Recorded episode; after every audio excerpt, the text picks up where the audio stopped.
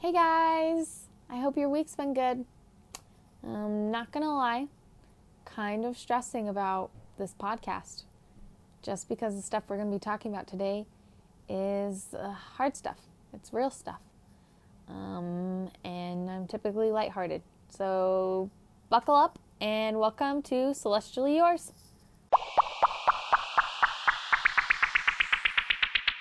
Today we are going to talk about Joseph and Emma's purgatory and how it affected their relationship. Specifically, we are going to talk about the loss of their children and the introduction of polygamy. It's a little bit more of a difficult subject, so please bear with me. And as usual, remember to listen for the for facts, thoughts, and feelings. Enjoy! Emma desperately tried to have children. She gave birth to nine and adopted two others. Out of the 11, four died at birth and two died as toddlers. We can assume that both Joseph and Emma blamed themselves at one point for the loss of their children. Can you imagine feeling guilt over losing six of your kids? Six. Can you imagine how the fear that you would have that your spouse would hate you or your spouse was judging you. I imagine these were some fears that they had. Although Emma had a gift of persevering through trials, she had one trial that was extremely difficult for her. And that was the establishment of plural marriage. In 1835, Joseph married his first plural wife in secret her name was Fanny Alger. However, this marriage did not last long after Emma discovered it. She became extremely angry and sent Fanny away. For the next few years, Emma struggles with accepting the practice. There was a brief point in the spring of 1843 where she accepted and allowed Joseph to have four wives, but immediately after she rejected the practice. It was around this time that Joseph received the revelation for Doctrine and Covenants 132, which is the revelation about the practice of polygamy.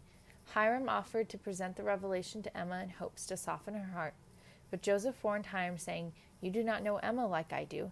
Hyrum continued to volunteer, though, and eventually Joseph gave in and allowed Hyrum to talk to her. After talking to Emma, Hyrum said he had never received a more stern talking to in his life. He recalled Emma as bitter and full of resentment. I definitely think it's easier for me to relate to Emma and to understand why she was so angry. I think if I was in the same position as her, and if I had loved my husband as deeply as she loved Joseph, I would have a very hard time accepting the fact that someone else could be sealed to him as well. Polygamy was not just difficult for Emma, though. Sources show that Joseph had difficulty practicing it at first, and he practiced in a way that was less bothersome to Emma but not necessarily what the Lord wanted.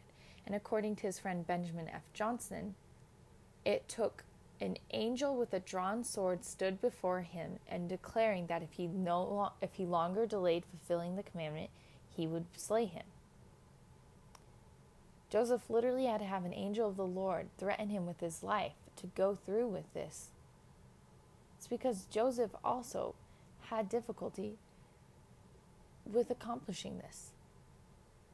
During this period of time where Joseph and Emma were constantly fighting over plural marriage, Joseph called this his literal purgatory.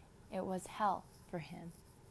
And one night they had a fight, and Maria Jane Johnston Woodward, who was working at the time as a servant, could hear Emma and Joseph fighting about this. The next day, Emma walked up to her and said, The principle of plural marriage is right. It is from our Father in heaven.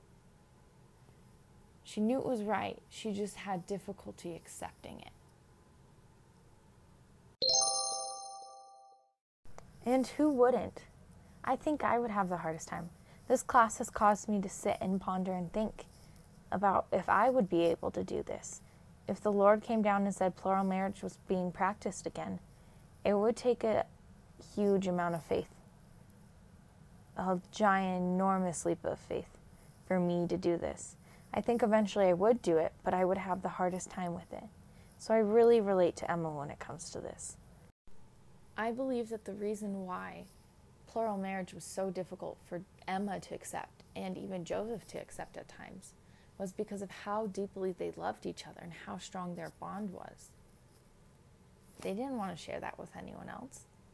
And it was difficult for them to understand why Heavenly Father would ask them of that.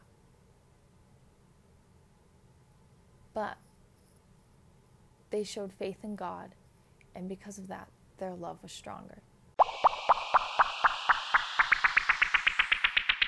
Air high five. We made it through that difficult episode. Thanks for sticking with me. Stay tuned for next week's episode. I'm super excited about it.